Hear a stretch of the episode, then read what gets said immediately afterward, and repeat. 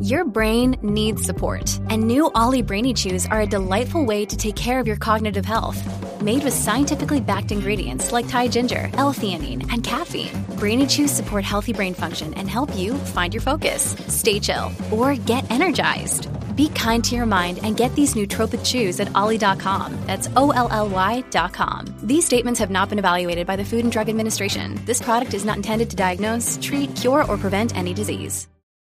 Apples to apples, though, if you were to advise someone to be working in an industry or to learn certain skills that would allow them to acquire more wealth, what were would some of those skill sets, industries, or time that they're spending be shifted towards, let's say for someone in their early 20s or even in their late 20s? I got a piece of advice that was killer.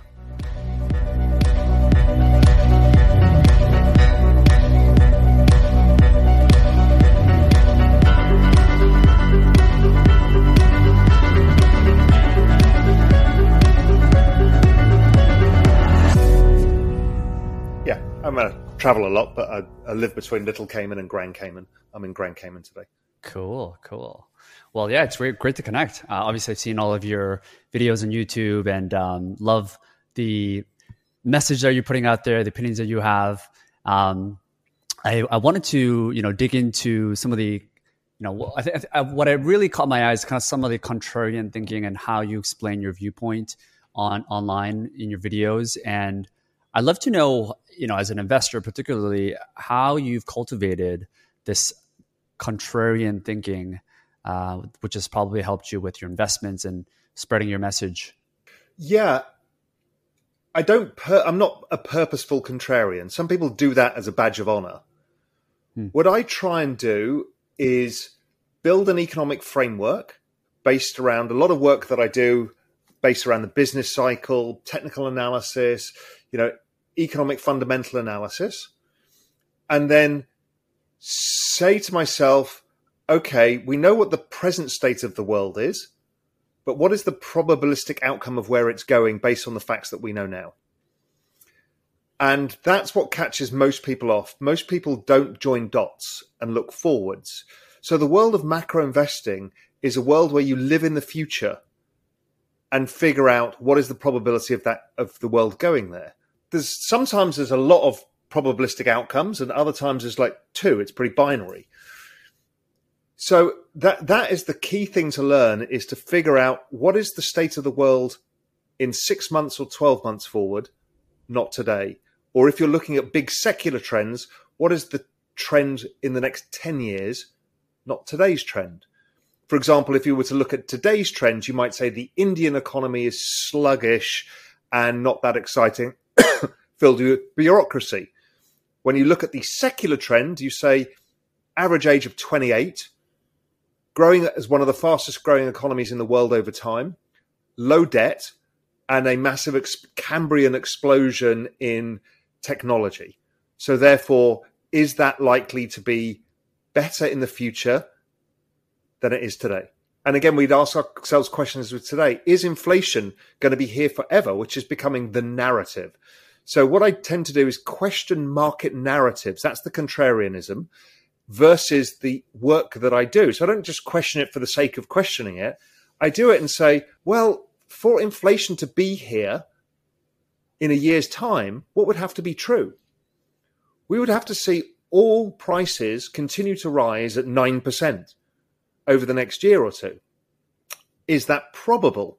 Well, not if we have a recession. So, therefore, what is the most likely outcome for inflation? Lower. Then the question is, is by how much?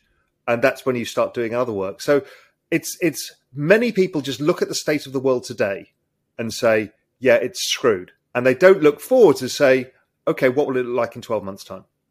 Hmm. Why do you think that's the case? Why, why do you think humans have such a difficult time doing that? Do you think it's just that humans millions of years ago we just adapted to not being able to think so far ahead and have that longer term, more logical thinking because we're just. I yeah. think it's a trained it's it's a trained muscle. I think.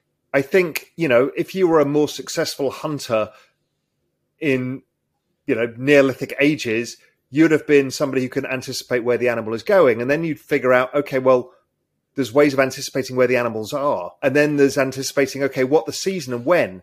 And the better people are the people who figure that out. And it's a trained muscle. So most people don't really need to figure it out. They go to their job, they do their job, they go home. Now, if you if you build a business, you actually automatically are forced to look into the future because you have to try and get to a future state and you have to affect that change. With financial markets, you can't affect the change. Many people make the mistake of saying, I wish it to be so, and therefore I'll want it. I wish the Federal Reserve didn't exist. Well, they do. So you have to understand how do they work? And that's much like the Neolithic man hunting. You need to understand the beast that you're dealing with and how it operates. So I just think many people aren't taught that skill and you learn it. And I learned it by observing others. Um, I observed, I was lucky enough to be in a position where I was working at Goldman Sachs and I would be speaking to the world's most famous investors. And I remember seeing how they didn't operate in the present, they operated in the future and would be joining the dots with their investment. If this happens, then this happens, and this happens. And that third step is where they made all the money. It's only when everything goes to that moment of the correlation of one do they care about the present. That's when you put on maximum risk or whatever it is. You know, those famous George Soros moments. But those are rare. Most of the time, you're having to live out in the future instead. Right, right. And how much of that is looking at past data points and using that to make future decisions versus perhaps looking and and looking into more of the future without knowing that there's going to trend. So, for example, like a lot of people think linearly, but it's very hard for humans to think in exponential terms, such as like network effects or how how viruses spread. It seems to be a trend where we we we think either it's going to go linearly upwards or linearly downwards. It's really hard for humans to really understand what exponential growth or exponential decrease could look like. Um, so, how how does that play into how you think about markets and, and investing? I, I think that's a it's a really important thing because a lot of the world is cyclical, and we're trained to believe in cyclicality and linear thinking. Now, what's incredible is economists are linear; they write models. The models do not represent the real world because if you show a small child a chart of GDP, it goes up and down in a cycle. We know the economy is cyclical, yet economists build a steady state model, right? So we know that's wrong. But then many of us understand cyclicality, booms and busts. And that becomes law to us. But it's not law. It's law to some things. Exponentiality is something that you see most often in technology, viruses, and other stuff. And at this point, you have to understand trend rates of growth and is this cyclical or not cyclical? is the adoption of AI cyclical or not? I mean, anybody will tell you it's not. It's a secular trend change. So, therefore, why would you want to short companies that are involved in this business? You, you should be biased only towards buying them. Now, whether at what value and what price, okay, that's a market timing issue. But you know you're armed with exponential growth. And people don't see that because they fear it. Because if I say to you, oh, well, AI is about to go exponential, as are the robots, the first thing that happens to you is fear. It's like, what the fuck hmm. does this mean to me? Right. So you start now clouding with emotion. And it's like, I don't want that. I don't believe in this world. I want to go back to the Mustang and the days of gasoline and you know where we would go and go to the ball game with our hot dogs whatever it is right? Whatever you anchor onto the past for safety. So people really fear change because change is unknown. So how you have to deal with it is embrace it. If you know there's a secular trend change then embrace it. Because then is where it's where the magic happens all the magic happens outside of your comfort zone. It's never in your comfort zone. So there's a circle, which is the universal set of my comfort zone. And then the magic happens in an entirely different area outside of that. Mm. And it's the same with investing. It's the same with life in general. Is you need to be out of your comfort zone and understanding it's okay not to know, but to embrace. Mm. What's if can you think of something that's happened in your life where that's been that really that decision to live outside of your comfort zone really had a pivotal moment? What's something that that's happened in your life that you can that you can remember? Maybe it's starting. I've lived my life or... according to that. Mm. I've lived my life according to that. So one of the things I was working for a hedge fund, a famous big hedge fund, doing very well, and I quit. And I decided to go and move to the Mediterranean coast of Spain and try something I've never tried before, which was writing. And that was uh, outside of my comfort zone because I gave up a lot of potential future income. Right. Starting Real Vision, something I knew nothing about, was even how to make a video, let alone run a company. But outside the comfort zone is where the magic happens. So I want to embrace it because mm. I hmm. saw the opportunity. Blockchain technology, another one, you know, outside the comfort zone. I don't know where this is going. I don't know what this really means, but I think I've got an idea and I want to be involved. Um, so I actually live my life according to this. I go around the world diving with sharks. Why? Because it's uncomfortable. It, or I love trekking across deserts. Why? Because it's dangerous. Not because I'm a thrill seeking junkie. It's because you learn about yourself and the world around you when you're outside your comfort zone. Mm. Um, that's why I like travel in general. I like to be in situations that is not a five star hotel with hot and cold run, running flunkies. You want to be in a backpacker hostel where you don't know who the, what the hell's going on and you can't speak the language.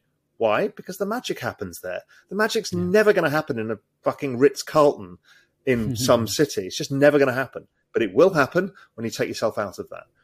Yeah. Yeah. And you certainly will appreciate what you already have when you're in these uncomfortable moments as well, right? You can always you can be more grateful for for what you have.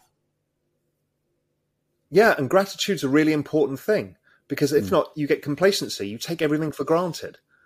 But once you realize that, you know, when you're living in a desert for a, a couple of weeks, you realize that life and death is a decision away. It makes you really appreciate the security of the lives that we have. But if you hadn't have done that, you're watching the media, you think everything's terrible, it's the worst possible thing, and you don't actually realize how easy life is compared to what it's like for others mm. or what Mother Nature can throw at you. Mother Nature's a great humbler, right? Because, you know, you can be here on the Caribbean Sea and it's beautiful turquoise flat calm, but my God, when the hurricane comes, that sea is terrifying and it's completely out of your control. Yeah, yeah. Um, I want to talk a little bit about your entrepreneurship journey because we have a lot of entrepreneurs that listen to this podcast, and I noticed that you bootstrapped Real Vision from the beginning. I'd love to know what the decision for that was, and, and eventually, when you did take some funding, what were some of the frameworks that or questions that you asked yourself to eventually take in outside capital, kind of talking about all these things we're talking about risk and and, um, and playing it safe versus being uncomfortable. You know, we've taken again a very peculiar journey. So we start Real Vision, we bootstrap it ourselves, put in some capital, start growing it. It's a subscription based business, so it has revenue. So, you know, that helps. But you want to expand and your revenues aren't enough. So you want to raise some capital. At that point, any sensible, rational human being would have gone down the VC route and said, This is what we're trying to do. We're trying to build the world's biggest blah, blah, blah. And here, give us a bunch of money on a high valuation. We didn't because we had access to capital. So my network of people um, from both writing global macro investors, so that's the world's most successful hedge fund managers, family offices, sovereign wealth funds, that, and the people who were watching Real Vision, because the people were gravitating towards Real Vision were smart, were successful. And so I actually, the first time we raised capital, I just wrote to my subscribers for Global Macro Investor, which is my kind of institutional research service, said, listen, this is what I'm doing with Real Vision. Uh, we want to raise some capital. Are you interested? And we raised $5 million in about a week. I'm like, wow. wow. The next time we went to raise capital, we thought we'd ask our members because the US had passed the, the, the Jobs Act that allows you to crowd fund from accredited investors. Mm. So we're like, okay, fine. As long as you've got an existing relationship with them. So we just wrote to our members and said, listen, we're raising capital for growth. That's what we want to do. And there we, we raised $10 million in a week. We're like, wow. oh my God. So now we've got a business being funded by our customers. Not only are they subscribers, but they're investors as well. And up to present date, we've raised about $40 million for Real Vision. Crazy. A 100% of it has come from our community. Wow. We have never raised money. Yes, we happen to have LionTree, one of the most famous media investment banks. They happen to be in our network. So they said, listen, we, we want to we want to come in a bit on this, not a big ticket, and another VC, people who happen to be Real Vision fanatics. So, but we don't have we've never done the traditional VC thing. We may mm. do at some point because we want to raise, you know, once you start raising more capital because you've got, you know, very big ambitious plans and, you know, Real Vision's been growing at, you know, 50, 60% plus for a long time now. You know, we, we need more capital to do those plans. Um, so we will have to step outside our comfort zone and actually go and talk to bigger VC investors and strategic partners. But we've never needed to because we've got an mm. incredible community.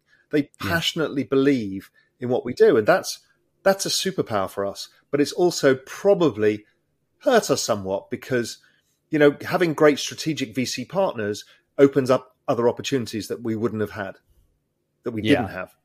Right, right. But I, the way you guys did it, it seems that when you are ready for a VC, it's a position where you don't necessarily need it, but it's really a lot of it is upside by bringing on those people at the mm-hmm. right time. Whereas I think a lot of entrepreneurs, even without a product or any any form of just really just a, with a vision, uh, but no real business model, they set out you know on a marriage with VCs and they don't really know how to spend the money, what that what's really going to get them to the next step. That's know. right, and also you find that the VCs take such egregious terms early on that the staff and the founders end up giving away so much of the business. But because these people were highly aligned with us, our investors, they all came on as ordinary shareholders there was no preference, and we were all in this together. And that's really nice. There's something in that that, that feels right. Yeah, and, and going around. And yes, going... of course. When we take on a big, oh, okay, you know, when we take on a big VC, we will probably have to give away preference at that point. But not having done that, where we're all on equal terms, is kind of very nice. Yeah, and the contrarian thing to, to add on there is I think when a lot of media outlets are going for the trend is really more short form, punchy headlines, free based business model. You really did the opposite, which is providing tons of value for um, for really the a, a, very segment of users and going the paid route, and you know to the point where like you're actually raising money from your own community. It's really uh, a 180 to what traditional media has been doing for many years and are, are, is still really going towards that trend. Um, so it, it, speaks yeah. to a lot of. I mean, the long thinking. form, the long form content model in finance didn't exist before Real Vision. Nobody was doing it. We we basically invented it. Everybody else was doing short form CNBC stuff, and we were like, no, mm. we're doing hour long interviews. You know, podcasts like this did not exist before Real Vision. People don't realize that. So we've been pioneers, and you might think of us now as a media company. We think of ourselves more as a community, but where we go is actually outside our comfort zone further, and we're going to build the super community of finance based around a whole bunch of communities. We've just bought, for example, a family office network. We've got the crypto community. We started Real Vision India with student programs, all sorts of stuff. And then we're building the super platform of finance as well, which is going to be the place where everybody can live their financial lives. So I can't let too much out of the bag for that, but that's what we're building. So it's a much bigger vision of creating the kind of place that we all want to live our financial lives and hang out with the tools and experiences that we all need. So we're not scattered around the web, you know, using disparate experiences. And was that intentional for you to because you know with businesses with such a crowded market anyone can start a business and and there's not a there's not really a barrier to entry in these so it's it's positioning is so important for you to stand out in, in the market of, of a competitive space. And Uh, is that something that you intentionally did? And, and how would you advise founders yeah. and entrepreneurs to think more yeah. carefully about that? So I read a book called The Content Trap, and it kind of changed my life. Hmm. It was basically along the idea of something I've talked about a lot of the digitization of everything means that everything goes to zero in value. So everybody can now make a podcast or a video. Right? 3 years ago this was actually quite difficult to do. Now it's free. So everything goes in value which uh, uh which which goes to zero in value, which means you make more and more and more of it. So we get overabundance, so the value of something goes down. So I read the book about three years ago, and I kind of knew that to be true, but it made me think okay, what is the moat? Are we just going to keep trying to build the best content ever? That's really hard to have to endlessly be the leader. And I realized what we'd done was we'd actually built community, and that has a moat community at scale is difficult to do, and Real Vision has done it. So once I saw that, I saw the big unlock, which is why don't we just over service the community? So then I started doing the analysis. Who is the community? And what I did was actually I went to the Real Vision members and said, make me a video. I said, I know your demographics. You're on average 38 years old and you're this, that, this.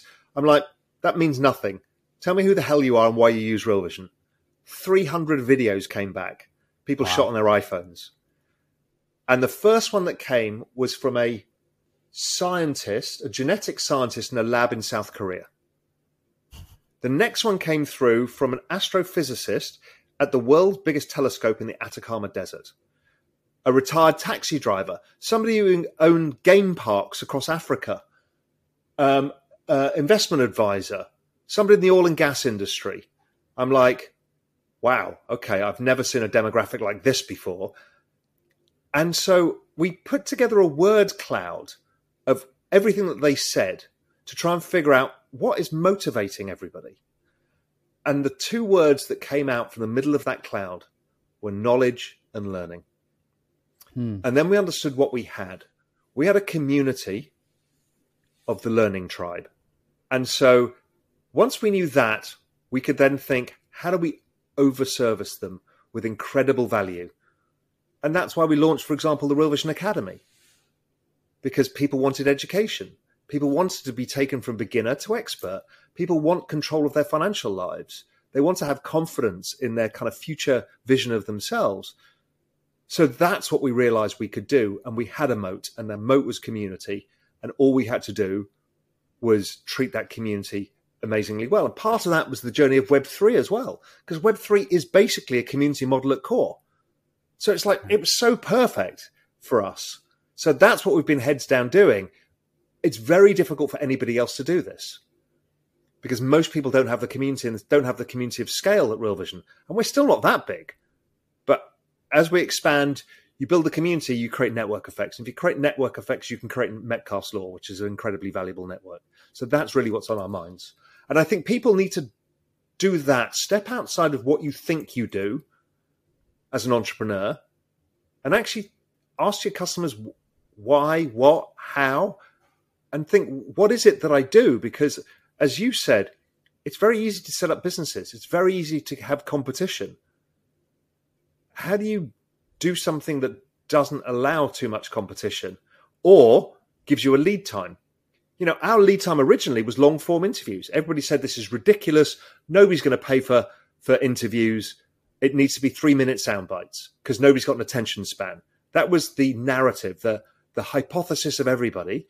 And our hypothesis was, well, actually, finance is valuable to people. Financial information is valuable because it's it's your financial well being, and you will pay for that. And also, people want more than three minutes because they want to know more detail, more understanding, because it's important to them because it's your financial life. That was our hypothesis, and that proved out. So, you know, we all have to do these kind of hypothesis testing to figure out what it what it is we we're actually doing. Yeah, I, I love that advice. You know, what is, going... what is the economist? I mean, what does the Economist newspaper do? The magazine. The Economist, yes, it gives you information, but on this online age, yeah, there's some great journalists there. What it actually gives you is a feeling of prestige. Oh, I, I read The Economist. This has been going for a hundred and something year, and the world's smartest people read it. All their advertising is about you will be kind of one of these super smart people who read The Economist. You will have knowledge and you will have confidence in talking to others around you, particularly in your career, that you know what you're talking about. They actually sell emotion. They're actually, you know, it's not actually what's written on the page. It's it's fascinating once you understand the human emotion that drives things and what actually drives a business. You know, is Apple driven by the best technology? No. It's driven by this tribalism that I want to affiliate with this particular brand for a particular set of reasons that make me feel good. One of the reasons is you pay more for it. I mean, that's ridiculous, but it's true. Hmm. Because it's a social signaling mechanism and we're humans and humans are ridiculous. Evernorth Health Services, we believe costs shouldn't get in the way of life changing care, and we're doing everything in our power to make it possible. Behavioral health solutions that also keep your projections at their best? It's possible. Pharmacy benefits that benefit your bottom line? It's possible. Complex specialty care that cares about your ROI? It's possible. Because we're already doing it. All while saving businesses billions. That's Wonder made possible. Learn more at evernorth.com/wonder. Yeah. Do, do you find that um, in a world of Web3, particularly where community is really driven, how adoption is, is and, and the moats that you're talking about, do you feel that community, in some sense, has a priority in terms of importance in, in creating a moat versus a brand in 2022 and, and beyond? Yes, I think it is probably the most important business model to rise um, I don't think people have understood this yet, but I think community is going to be everything. And Web3 is the big unlock. Basically, you're going to have to share and participate, share your network and participate in it with your customers, your community. So they are not customers anymore. You'll see the word customer drop from the vocabulary of most businesses because a customer is a transactional relationship. And we're moving into a world of a less transactional relationship and more of a relationship. So I do think it's probably a very, very important business model, and it will be the ongoing trend um, that we will see. Much like the online trend was the trend that happened for the last 20 years, the next big trend is going to be around community because community has stickiness, loyalty, emotion, value, all of the things that drive great businesses and great value. Yeah, Jeff Bezos talks a lot about when he, I think, I think it was, uh, was it Jim Collins, one of the one of the people that wrote, um, uh, was it Good to Great? He was talking about how he unlocked the flywheel for Amazon, where it created that two sided network effect of lower prices attracted more buyers, more buyers attracted more sellers, and it had that network effect. Netflix has a similar one where they allow you to um, have more content. They can buy more content and create more content, which attract more subscribers, and that gives them more money to yeah, buy more. Yeah, Netflix content. is interesting. Net- mm. Netflix is interesting because they don't have a two-way relationship with their customer, which is why I think they need to pivot their business model, or they will go away. So Netflix is essentially a broadcast model, but on demand. That's it they have to involve their customers to create a community or people will gravitate elsewhere because you don't feel part of Netflix. Right. Netflix is not cultural.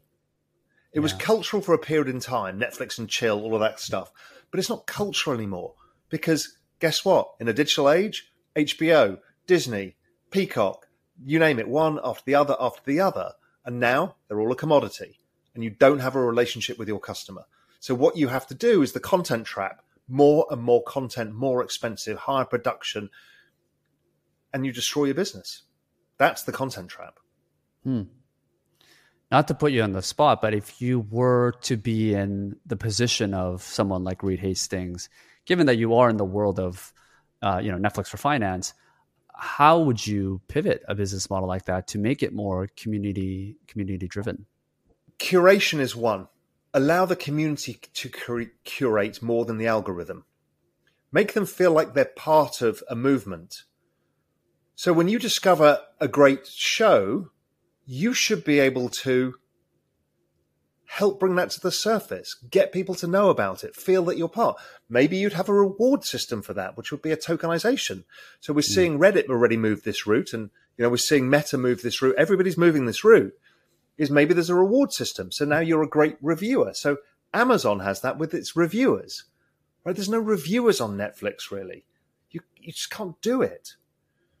So there needs to be everything from content sourcing how does the community involve itself in sourcing content that they can get behind?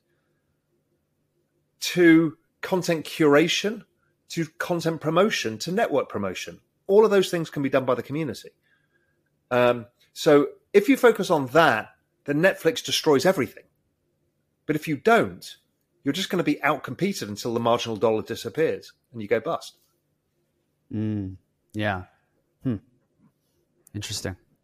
Um, going back to this transition that you've had from you know being a bootstrap company from the start and then now really thinking about scaling real vision globally what's been that transition for you from being a founder to a ceo where you have to think beyond just the next month or the next quarter what's been like the the skill sets that you've had to develop for yourself and what's been the changes in the day to day as you've made that transition from founder to CEO?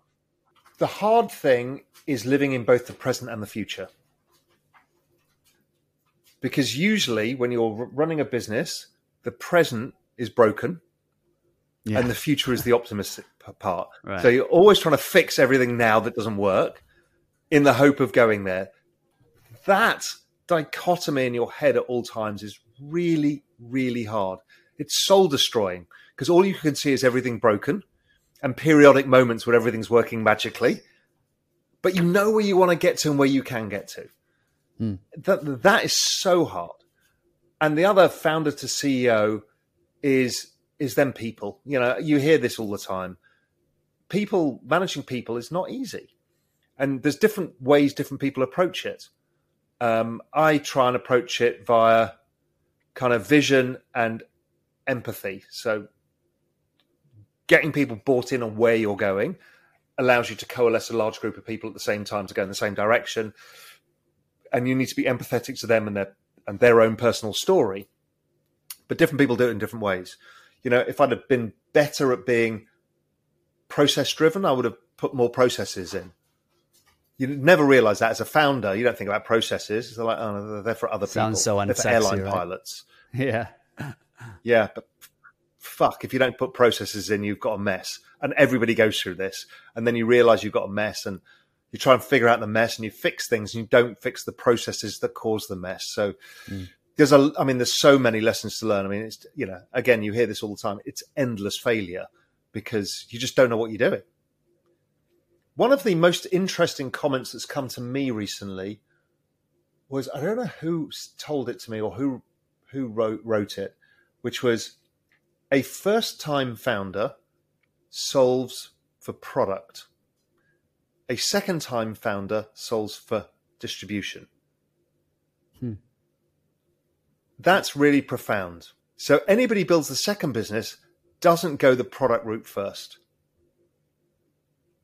It goes, how do I distribute this product to as many people as possible? Because building products is actually easier and we're kind of repivoting Real Vision. We kind of refer to it as Real Vision 2.0 based around this one principle, which is if you solve for community, you can build the product with them. Hmm. It's a much easier, a much higher probability of success than building a product and launching it and hoping it works. So, you know, you're always you've always got learnings as a CEO and a founder but that that's one of them. Is distribution is probably more important than product. Yeah, yeah. It's uh, Naval and community about, goals distribution. Right, right. I was going to say Naval talks a lot about the hierarchy of leverage. You know, a lot of people back in the day were really just had people, and then you had capital, which is kind of what you had with GLG and, and Goldman Sachs, probably uh, in terms of leverage. And then you've got after that media and code at the top of the leverage with, uh, you know, particularly in the 21st century. And it seems like Real Vision, you have a combination of both, which is you've got media uh, that's built on top of software, and then you've got people that are distributing the media that you guys create. So you've got this like layers and layers of leverage on top uh, of each other that's allow solving that for distribution. Yeah, and I would add on top of the code layer, I would add another layer, which is emotion. Mm. If hmm. people care, if you can generate emotion from your community, that is probably the most powerful thing of all. Um, you know, I know code sounds amazing because it sounds so neutral, and so you just create code and you become rich. But actually, emotion is what is why Apple is a trillion dollar company. It's emotion. It's not just mm. code. And how do you build that into the product flow when you're thinking about Real Vision? Um, again, we don't do this perfectly, but you've got to think about how it makes people feel, not what it does. Hmm. Do you feel like you're getting access to privileged information? Do you feel special? Do you feel like you're getting smart? What does it feel like? And I, I wrote an email this morning to the senior management team about this exact word, feel. It's it's really important because we're so busy telling people our features and the benefits is not actually what you get out of it, it's how it makes you feel. There's a fantastic quote from Estee Lauder from the makeup empire. And the quote was At Estee Lauder, we don't sell lipstick, we sell dreams.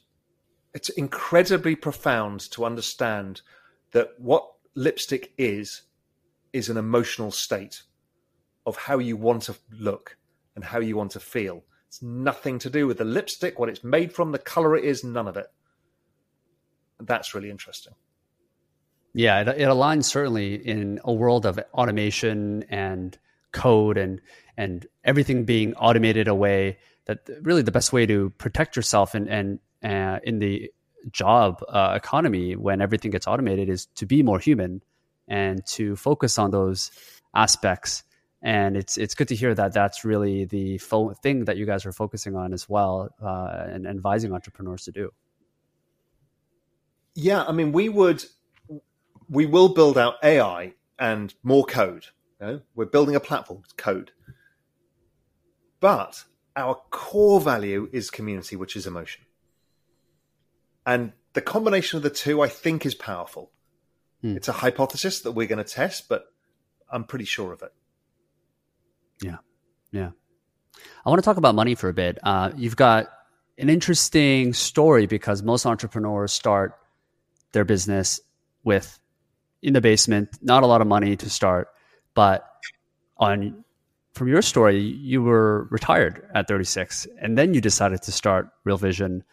And I'm curious to know like what is your relationship with money and wealth, particularly being in the world of finance and and uh, crypto? So I look at the world slightly differently because I'm a contrarian, as we've established. Yes. The goal is not money. The goal is lifestyle quality. And that can mean different things to different people. You could be in a cabin in the woods in Appalachia and be the happiest clam in the world. But quality of life is the bank that you're wanting to build up. You want that deposit account to build. Money is just a mechanism of doing that. And don't confuse material wealth with lifestyle. Lifestyle are the things that make you happy and make you at peace with yourself. It might be access to nature. Now, access to nature on an everyday basis can either be done in two ways. One is you can afford to live in a nice place and have afford to have free time. So you can engage with nature. Or the other thing is is you don't do a job that requires you to be in a city. You do a job that's in nature. It probably mm. pays less. These are trade-offs but you could be equally happy. So it's quality of life to me is everything and it's all we work for. And I learned that early on. I was in my early 20s, and my girlfriend at the time's mother lived in Mallorca in Spain. And we were there for a week's holiday or a long weekend, and we were on a beach out of season, and there was somebody grilling sardines in oil drums on the beach in this beautiful cove in Mallorca, right? Perfect Mediterranean scene. And we were grabbing some of these sardines and a cold beer. And up on the left, on this mini peninsula next to me, was this palm trees and pine trees, typical of the Mediterranean, and a long table of 30 people, all generations. And they were eating paella on a mm-hmm. Sunday, and they were drinking wine, and there were kids, grandkids, grandparents, everybody, friends, and they were having fun, and they were outside, and it was a very simple thing. They were just simple trestle tables, but just full of stuff. And I said, that is quality of life. This is what I want out of life. How do I make that to be the that to be my life? So that was my pursuit. My pursuit was that image. Is what do you want out of life? I had two dreams in my life. One was the Mediterranean because I liked the environment of the Mediterranean, the people, the food, the culture, and I liked I like water. I like diving. I like tropical beaches. Um, like um, sun. So that's why I end up in the Cayman Islands in Spain is is manifesting this quality of life. And so, yes, you can still get in the trap of wanting more and more to your quality of life. Um, but also, if you're fortunate enough, it's then looking after the quality of life of those people around you. Or, if you're really fortunate, looking after the quality of life of the environment around you. You know, can you start using your wealth or whatever to protect the environment. These are all quality of life things. Um, and, you know, we, we have one journey as a human to go through life. You might as well try and make it the best you can, regardless of what that is. And it's not about money. You know, I first bought my first, I, again, story about Spain. I was in my late 20s. I was at Goldman Sachs working really hard and I remember explaining to dad the story about that Spanish beach scene. And I said to my dad, I said, look, at one point in my life, I really want to buy a house in Spain. And he's like, you know, I think my friend is selling a house. This was lacking price, what the house was, where it was, nothing. It was just typical father comment. My father, my friend is selling a house. So anyway, so he sends through this image of this house, which is a six bedroom house on a hill in Spain. Again, I had no idea where it was. I'm like, yeah, Dad, how am I supposed to afford this? Yeah, I was reasonably well paid at Goldman, but I'm like, but still. And he's like, well, let me find out. And it was 150,000 pounds, which was not a lot of money for a house, six bedrooms on a hill in Spain, kind of 15 minutes from the beach. So I got on a plane the following weekend, flew there, bought the thing, and I was lucky enough to be able to buy it in cash. Needed a bit of work on it. And then I realized I'd won the game. I now fully owned a house in a beautiful climate with an amazing culture where things were cheap.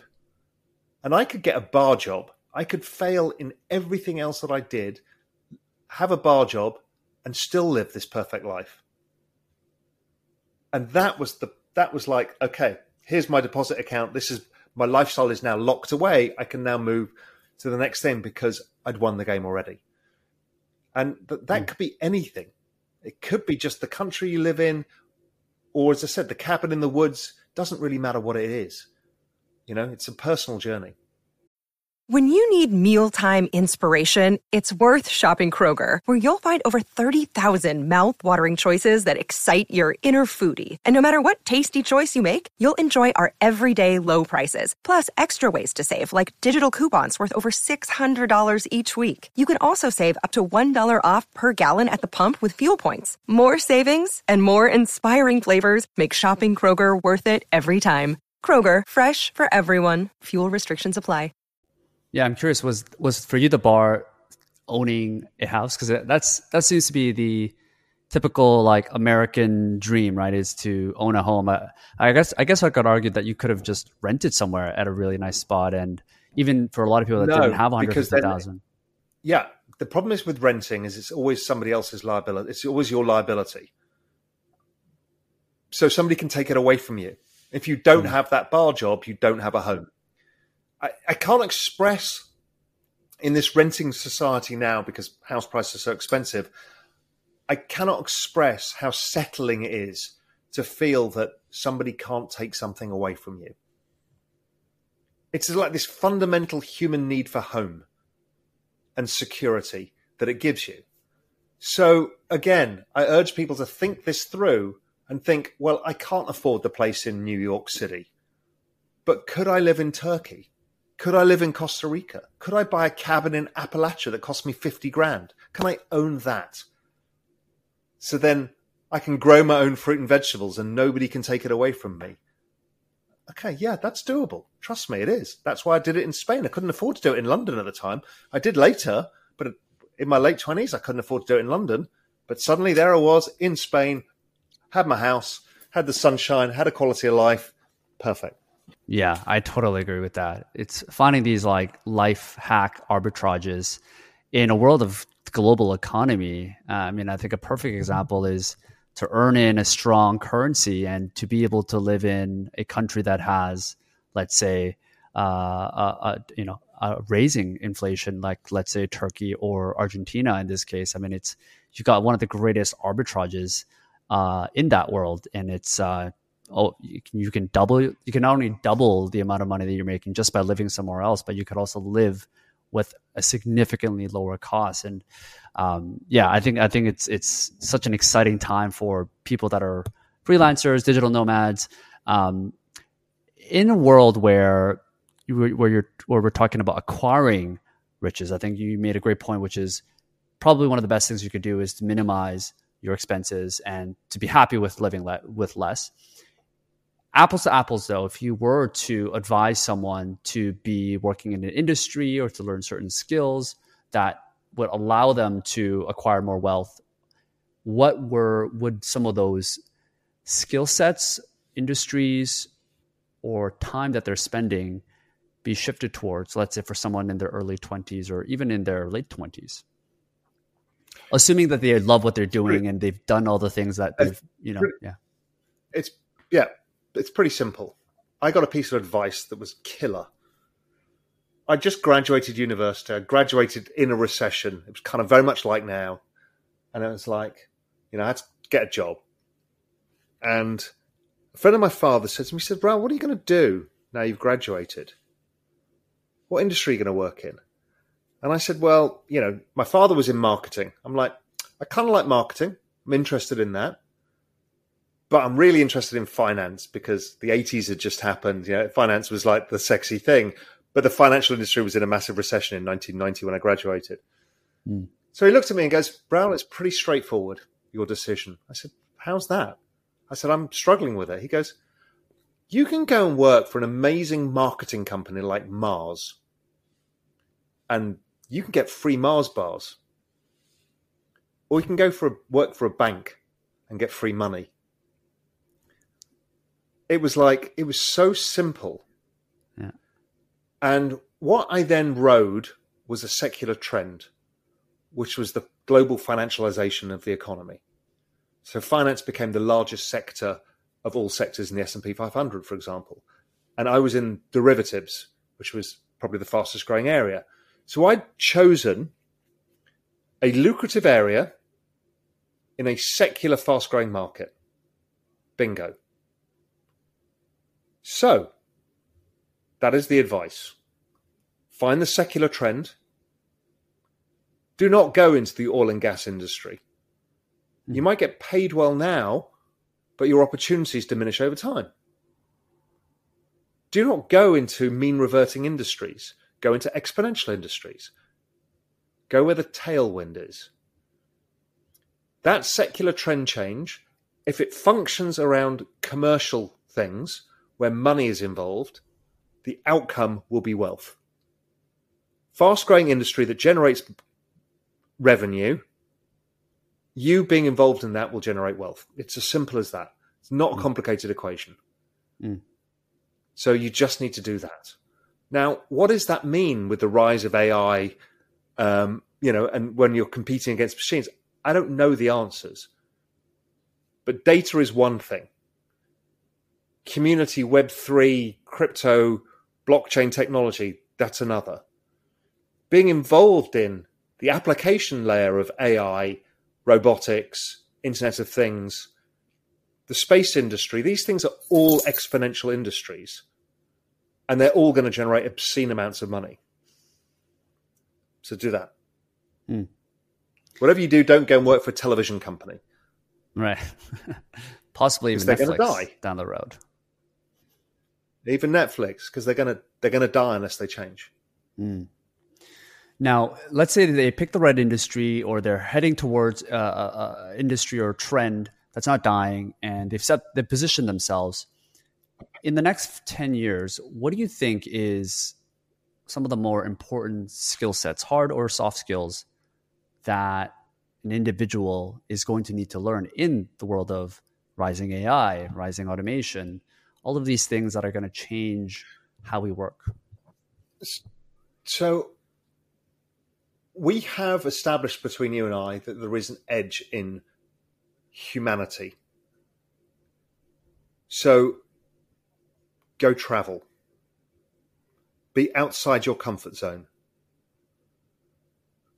Learn to question the world around you. Learn to learn from others. Be open to ideas. Be open to different ways things can be done. That is a huge unlock because people think they know. They think they know better. And you hear me say all the time, I don't know. Mm-hmm. Admit that you don't know and absorb as much as possible. Open your bandwidth. And that doesn't mean learning for the sake of learning, but certainly learn about humanity, how people work. Because in the end, everything we do is a human interaction. Even if we're creating products for people, we talked about the human side of product. So that is a huge life hack that people don't do. When I was at Goldman, we'd only be able to hire certain graduate trainees, and they all came from the same universities Harvard, Yale, you know, blah, blah, blah, Ch- Chicago, Stanford. They all dressed the same. They all worked for investment banks in their summer jobs. They were all the same people. They were unemployable Hmm. because they had no understanding of the world around them. They were over specialized. And the world doesn't reward over specialization, it rewards generalization because you have more opportunities available to you. Um, and so I would go and find anybody I could find from that list who was different. People who were more sociable, that they would organize stuff, you know, where people would get together, Pe- people who could integrate and understand other people around them. And they always did better. Sure, there's always the kind of nuclear scientist guy who, you know, deriv- d- develops derivative models and stuff. Fine. They're never going to run the firm. Hmm. Never. The person who understands humans runs the firm always. Yeah, even increasingly so. Um, I would imagine as time passes by, right? Um, speaking of specialization, I, I'd be curious to know, especially with your line of thinking, what you think about focus. And for me, when I look at some of the greatest investors, let's say Warren Buffett, who doesn't really believe in diversification, he really just does one thing well. If you look at some of the top entrepreneurs, or Bill Gates, when talking with Warren Buffett, what's the biggest impact that they've had in terms of their success? And they've always said focus. And it seems like in this world of opportunities where information is flat, it's kind of there's so many opportunities for people to explore, and it's increasingly harder to focus. What are your thoughts on on focus for someone that's trying to achieve great things in this world? And at what point is diversification or you know the world of passive income that everybody's talking about? How, what what what are your thoughts on all on, on this? Where what where do you stand? Yeah, what people are doing is making a fundamental mistake of not understanding risk versus reward. Hmm. You have time, is all you have, and you lose it every day. You are going to invest your time and your energy in something that needs to have a particular outcome. If you are over diversified in your attention, what you have is no risk. Without risk, you don't have reward. It's a simple formula. So you need to take calculated risk. So you may survey the landscape, but you need to assess the probabilities of success. And then you focus on what gives you the most, the highest potential risk reward. Mm. Now, it doesn't have to be one thing, it can be a few things. But that's anybody who's not focusing is risk averse. That's the problem. And if you're not focusing, you will not succeed.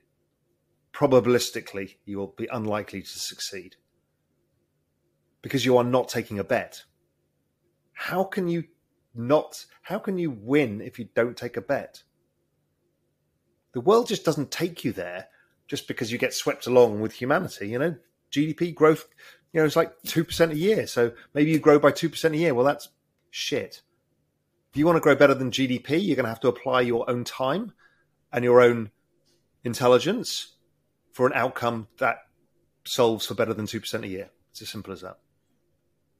Yeah. Yeah.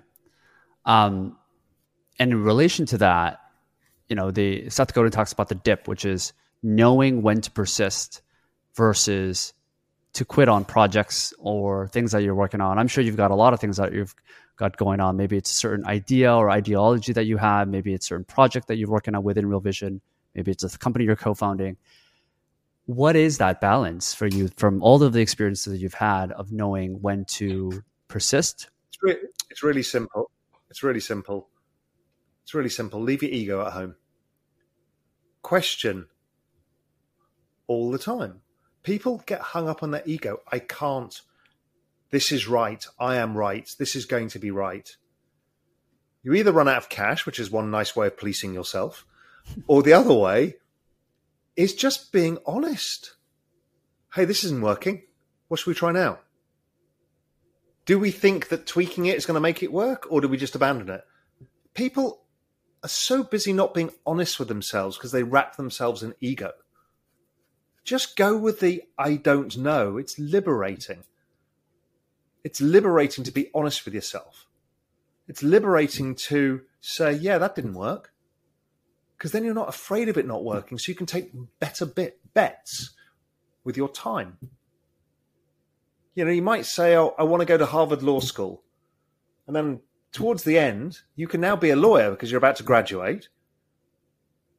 But if you don't want to be, you can take that bet and shift your path and do something else because you think it's going to work better. You know, I just, I think there's a lot in just admitting it's not the right thing. You don't need to end up being that lawyer. What, what Harvard Law School has taught you is that you're smart enough to go and do something amazing. So go and do that other thing amazing that suits you better, that gives you a better reward. Mm. Yeah. Yeah. I think humans are so we struggle with sunk cost, right? We we struggle with the time, the the struggles, or the money that we've spent already, and we just can't leave that behind. With that, uh, yeah, it's a fallacy, I'm sure. Um, but yeah, it's a great point. Uh, last question for you, Raoul. What's uh what's a daily non-negotiable for you that you need to do to perform at your highest, to think the clearest, to be the most grateful, to be your best self uh, that someone can learn from? I think you can probably tell I don't have non-negotiables. yeah, flexibility. This might be a tough question. Mm-hmm. The discovery of life, life itself. The one thing I can't live without is sunshine. Mm. I don't have to be in it every day. I need to be around it, and I cannot survive without warmth and sun. It's kind of it's just part of my soul. It yeah. makes me happy. It makes me relaxed. It gives me the ability to interact with nature. So if there's one non-negotiable in life for me now is I will never go and live in a cold, wet, miserable country like England again. Because um, it just I don't like it. Well, you design your lifestyle around that, so um, that's, that's definitely exactly a lesson right. people can you learn from. for it. That's it.